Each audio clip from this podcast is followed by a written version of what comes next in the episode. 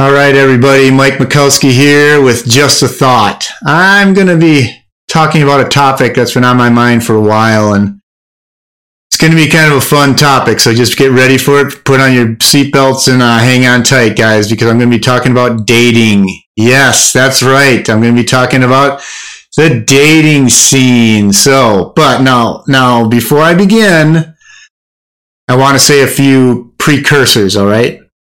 I'm 56 years old.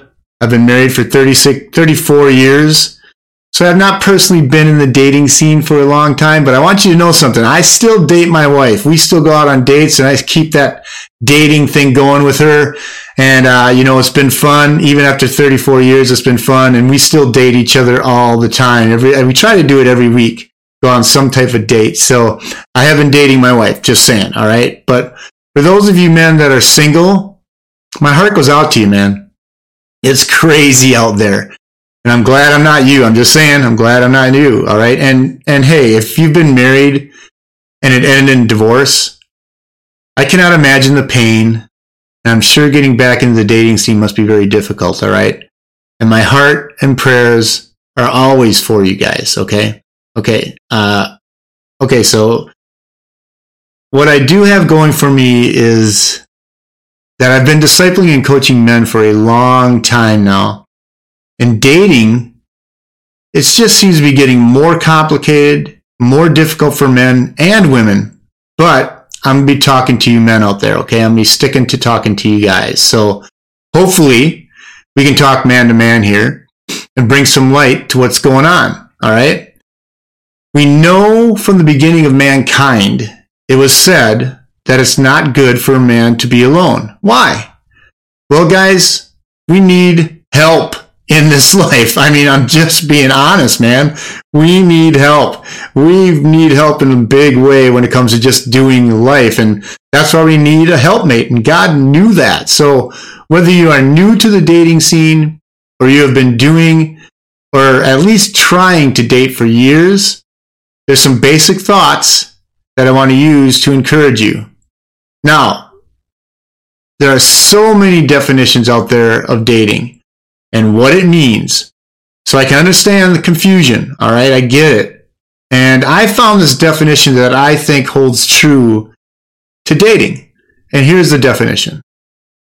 Dating is where two people who are attracted to each other spend time together to see if they also can stand to be around each other most of the time if this is successful, they develop a relationship.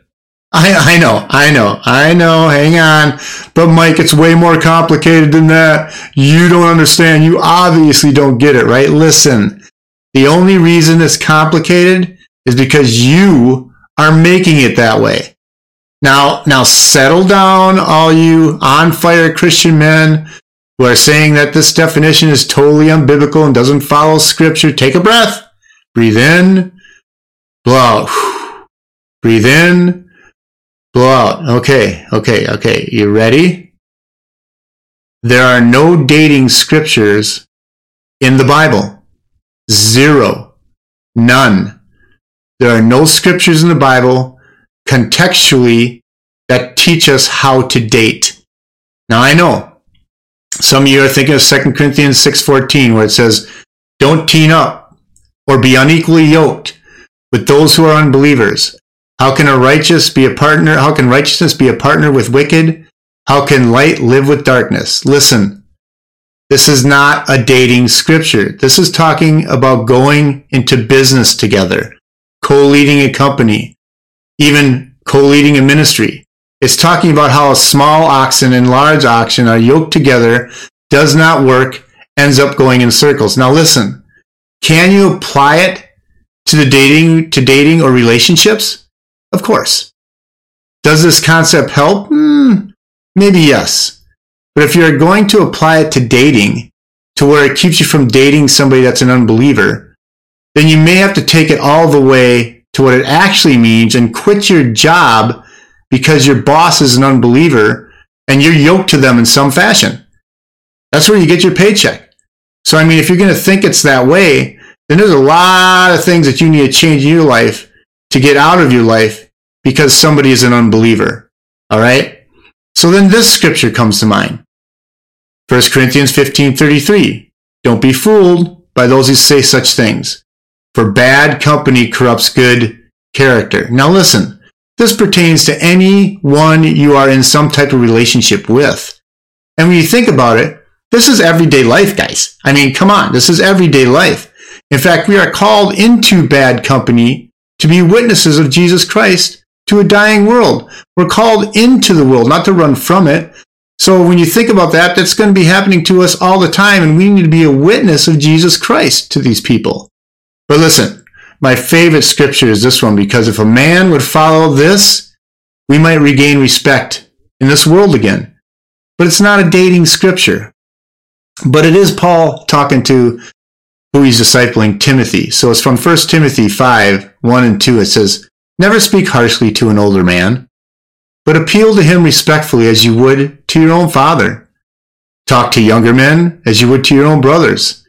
Here you go. Treat older women as you would your mother, and treat younger women with all purity as you would your own sisters. Okay, listen now. Every woman you meet, apply this scripture and treat them this way, like your mom and your younger sister. Do I need to say anything else about the scripture? All right, I'll say no more. All right. Now, with those verses out of the way, let's talk man to man. My first encouragement to you is stop making dating so difficult and complicated. Remember, it's just a date.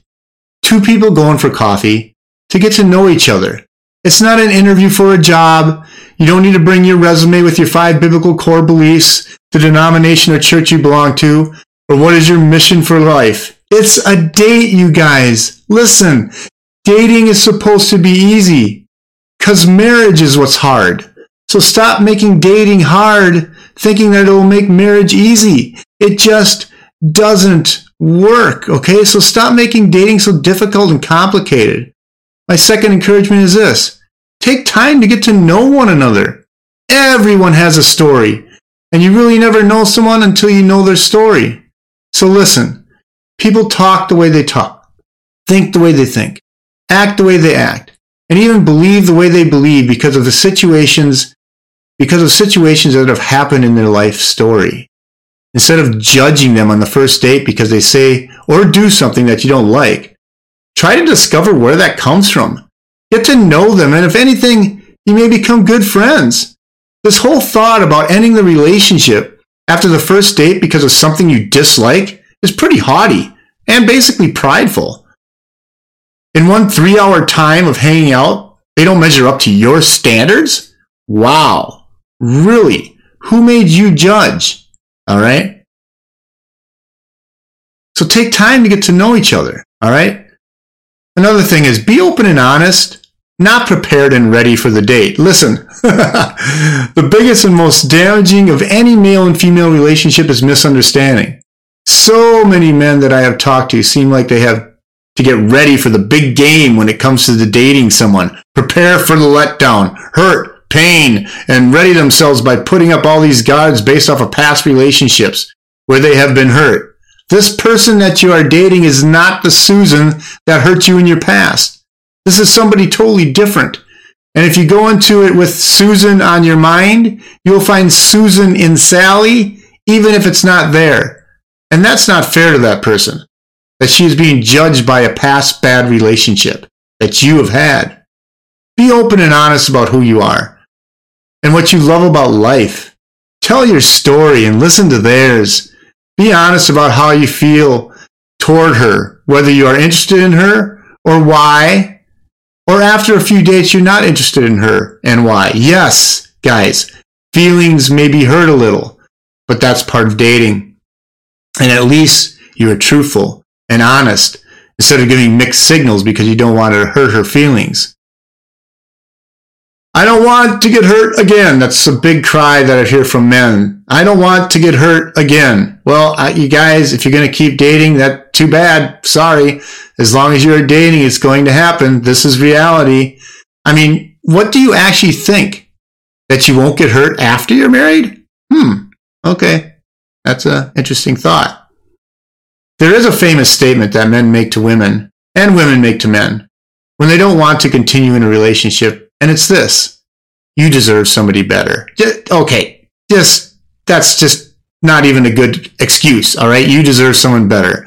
It's just a dishonest way of saying, I don't like you enough to continue dating, or it's a self pity statement because you, as men, feel that you don't measure up because you have a low self esteem and no confidence as a man. Either way, be truthful, open, honest. Here's another thing. Relationships are supposed to be an adventure, guys, a mystery, a challenge to embrace. Too many of uh, too many of us men are hoping to discover all the flaws this woman may have, so you can know all there is to know and not be surprised one day. really? Where is the adventure in that? I mean, come on. I love in the book Wild at Heart by John Eldredge. There are two quotes that are just amazing. One is, life is not a problem to be solved. It's an adventure to be lived. So often guys that are in the dating role try to look for the problems that this relationship is going to pre- present. And so instead of looking at it as an adventure, you look at it as a problem and you got to fi- you may have to fix some things in this person. It's not a problem. She's not a problem to be solved. It's an adventure to be lived. And then I love this second quote. Most men spend the, the energy of their lives trying to eliminate risk or squeezing it down to a more manageable size. This is what most men in the dating relationships are doing. They go on them looking for potential problems, and they're definitely trying to know everything they can know about the person to eliminate the risk. The whole point of dating is the adventure, man, the mystery, the risks, what you get to discover about her. To know someone is about discovering who they really are as a person and getting that sense of the relationship could be interesting and maybe even fun. Differences are just different, guys. They're not wrong. So stop making their differences wrong. You can have a difference of opinion, but the same heart. Take time to discover the heart behind the opinion. You never know. You may have the same heart. Another suggestion. Stop looking for you. I have talked to so many men that are dating, whether it be a divorced man or a man that has never been married and is 35 and still single. I've asked them, why haven't you, now, why haven't you found the woman of your dreams, the woman you're going to marry? And the typical answer that I get, especially from Christian men, are twofold.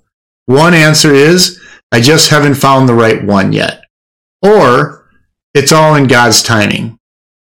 So after this is said to me and told me those, those two statements, my typical question is, what's taking you and God so long?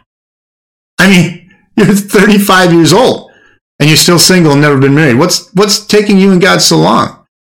Because see, I believe both statements are cop outs for what's truly going on. Let me explain what I'm saying. Just settle down.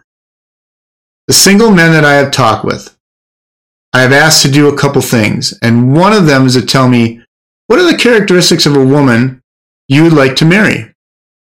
And when they give me the list, some have five things. Most of them have about 35 things. I read the list and 99% of the time my response is the same to that list.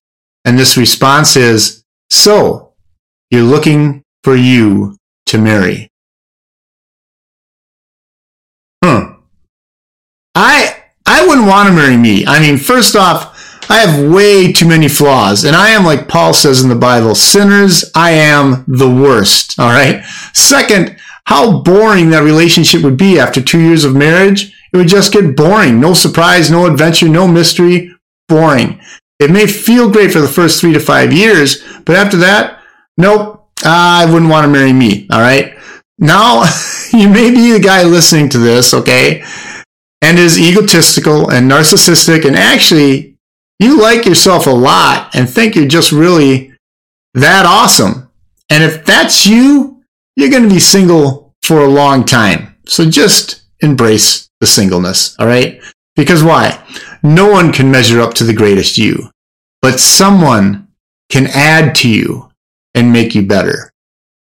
But they're probably going to be a little different than you. So it boils down to one thing, guys fear of commitment. Listen, after saying all this, It's not about dating is hard. You're going to get hurt again, finding the right one, God's timing, soulmates, or even if you're ready. It's about fear of commitment. Come on, let's face it. There are so many bad relationships out there that you're just afraid to commit to any one woman. So, you make spiritual excuses, and really, it's just a spiritual FOMO. And because of this fear to commit to one person for the rest of your life, you would rather continue in the struggle of loneliness, porn, masturbation, and depression, denying the body from the things that God has designed your body to do. So you find every way possible to fulfill that longing in your heart to be with someone in all the wrong ways.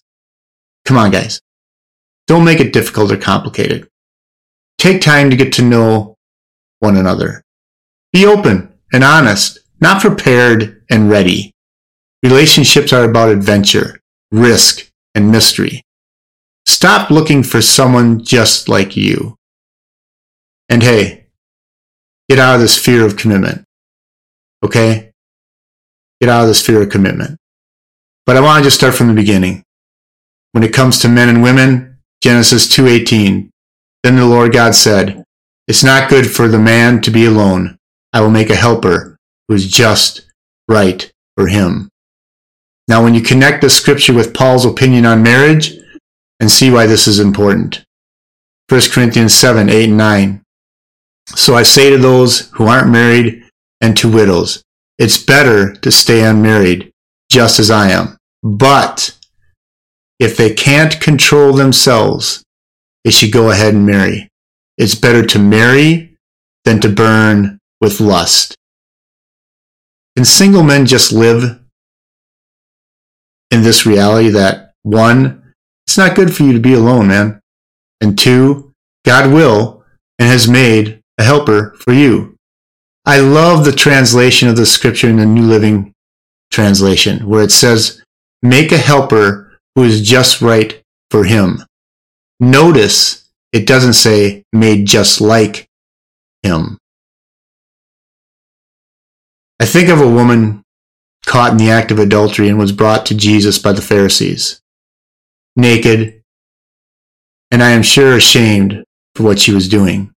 Notice they didn't bring the man who actually was the instigator of the adultery, or at least had to be fulfilling the role that it made that made it adultery. And they said, Jesus, this woman was caught in the act of adultery.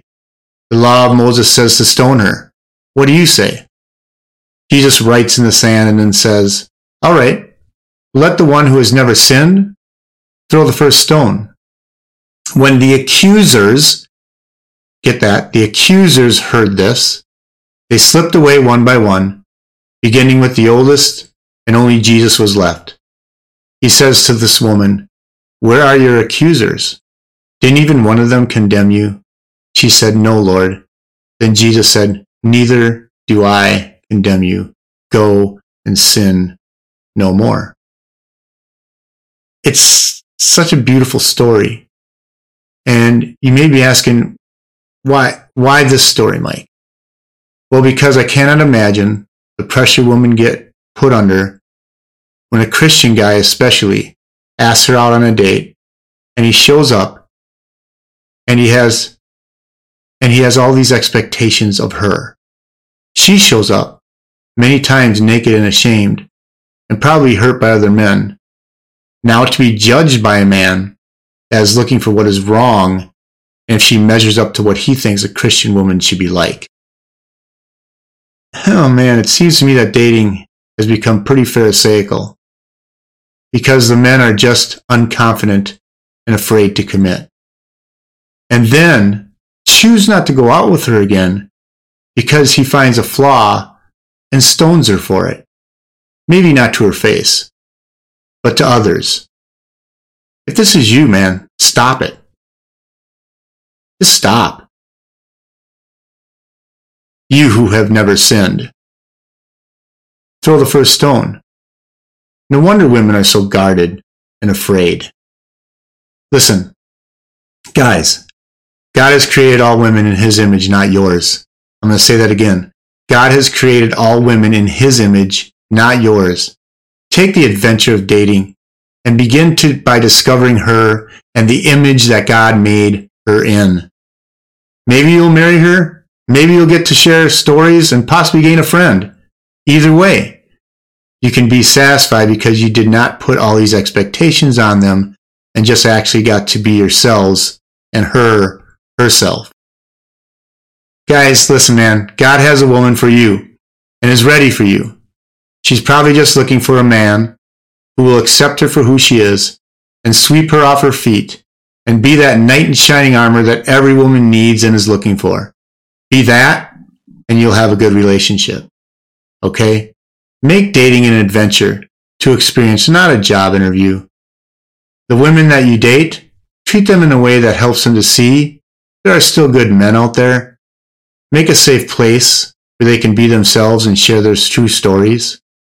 Instead of making dating so difficult, make it an impression of a man after God's own heart when it comes to relating to women. Amen. I hope this helped. Talk to you soon. Strength and honor.